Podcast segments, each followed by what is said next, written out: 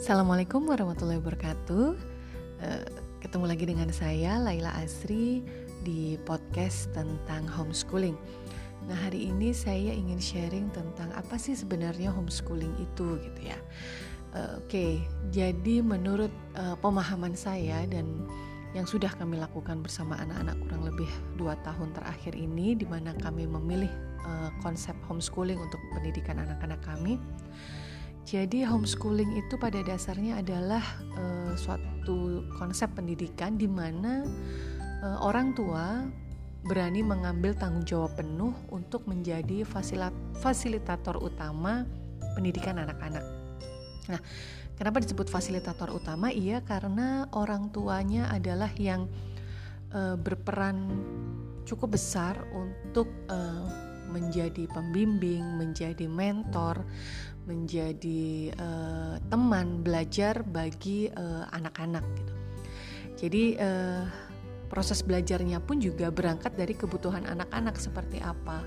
Jadi bukan outside in, tetapi inside out gitu. Jadi yang dibutuhkan oleh anak-anak seperti apa, mereka ingin belajar tentang apa, pengen tahu tentang apa minat mereka, apa bakat mereka, maka proses belajarnya berawal dari sana.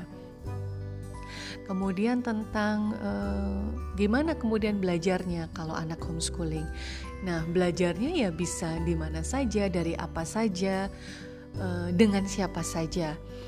Jadi belajarnya bukan seperti misalnya di dalam ruangan kelas atau misalnya di dalam rumah terus tiap hari gitu ya. Jadi bukan berarti pada saat homeschooling kemudian kita mengurung anak kita di dalam rumah gitu ya. Tidak seperti itu. Belajarnya bisa dari banyak hal. Misalnya belajar tentang ikan, kita bisa datang ke pasar ikan, atau mungkin kita bisa datang ke pantai, ataupun mungkin museum yang berkaitan dengan bahari dan segala macam. Jadi belajarnya langsung pada sumbernya. Dengan demikian pengalaman belajar anak-anak menjadi lebih kaya dan menjadi lebih menyenangkan bagi mereka, karena bukan sekedar teori textbook, tetapi sesuatu yang mereka bisa lihat langsung dan rasakan langsung apa yang mereka pelajari. Dan juga tentang banyak hal ya. Jadi kalau di keluarga kami, salah satunya kami cukup memberi perhatian lebih dengan hal-hal yang terkait dengan literasi sejarah. Jadi kami cukup sering mengunjungi berbagai macam museum, terutama pada saat kami road trip di suatu kota. Biasanya selalu kami sempatkan untuk berkunjung ke museum yang ada di kota tersebut untuk belajar mengenai sejarahnya, budayanya, orang-orangnya, bagaimana dulu perjuangan mereka dan segala macam. Dari situ anak-anak bisa menjadi lebih kenal dengan jati dirinya sebagai bagian dari bangsa Indonesia.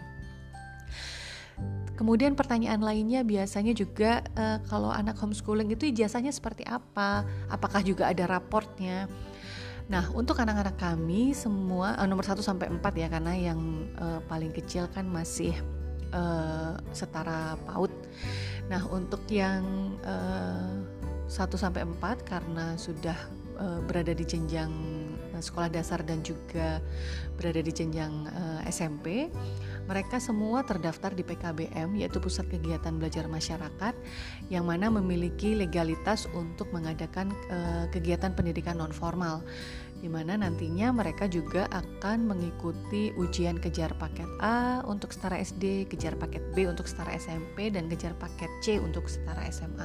Jadi tidak ada masalah untuk ijazah, dan juga untuk raportnya juga sama, mereka tetap punya raport karena memang mereka juga belajar hal-hal akademis sesuai dengan kurikulum Diknas, dan juga punya tugas, punya PR yang memang itu sesuai dengan kebutuhan kurikulum Diknas, seperti itu.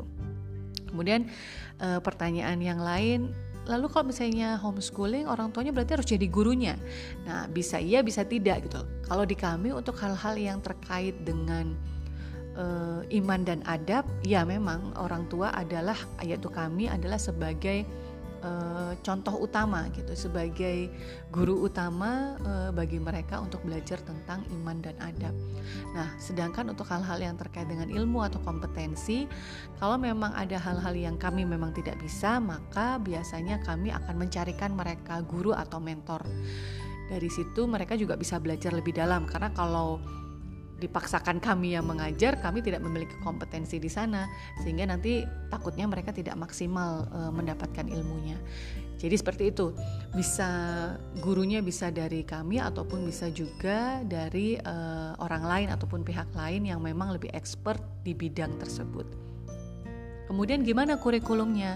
Nah, kalau kurikulum homeschooling memang kembali lagi tergantung orang tua masing-masing dan juga seperti apa misi dan visi keluarga tersebut.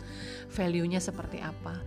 Kalau di kami, kurikulum itu setiap anak memiliki kurikulum sendiri. Jadi benar-benar custom made per anak, tergantung dari karakter mereka, bagaimana mereka cara belajar yang mereka sukai, bagaimana minat mereka.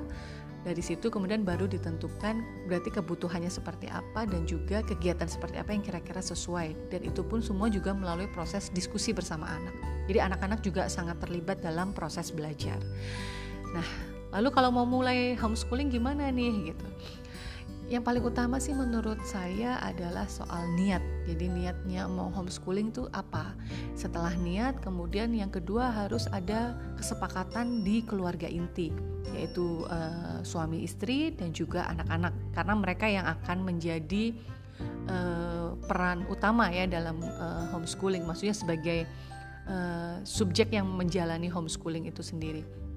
Nah, dari situ kemudian baru kita berangkat terkait hal-hal teknis, misalnya bagaimana merancang kurikulum, bagaimana merancang kegiatan dan segala macam. Nah, itu semua bisa dipelajari sambil jalan dengan mengikuti webinar, dengan mengikuti workshop, training, buku-buku, artikel tentang homeschooling dan lain sebagainya. Sekarang sangat banyak sekali ya informasi tentang itu, tinggal kita mencari dan mempelajarinya dengan lebih intens. Oke, mungkin itu kurang lebih yang bisa saya sharingkan terkait tentang apa itu homeschooling. Semoga sharing kali ini bisa bermanfaat untuk kita semua. Terima kasih sudah mendengarkan dan sampai ketemu lagi di podcast berikutnya. Assalamualaikum warahmatullahi wabarakatuh.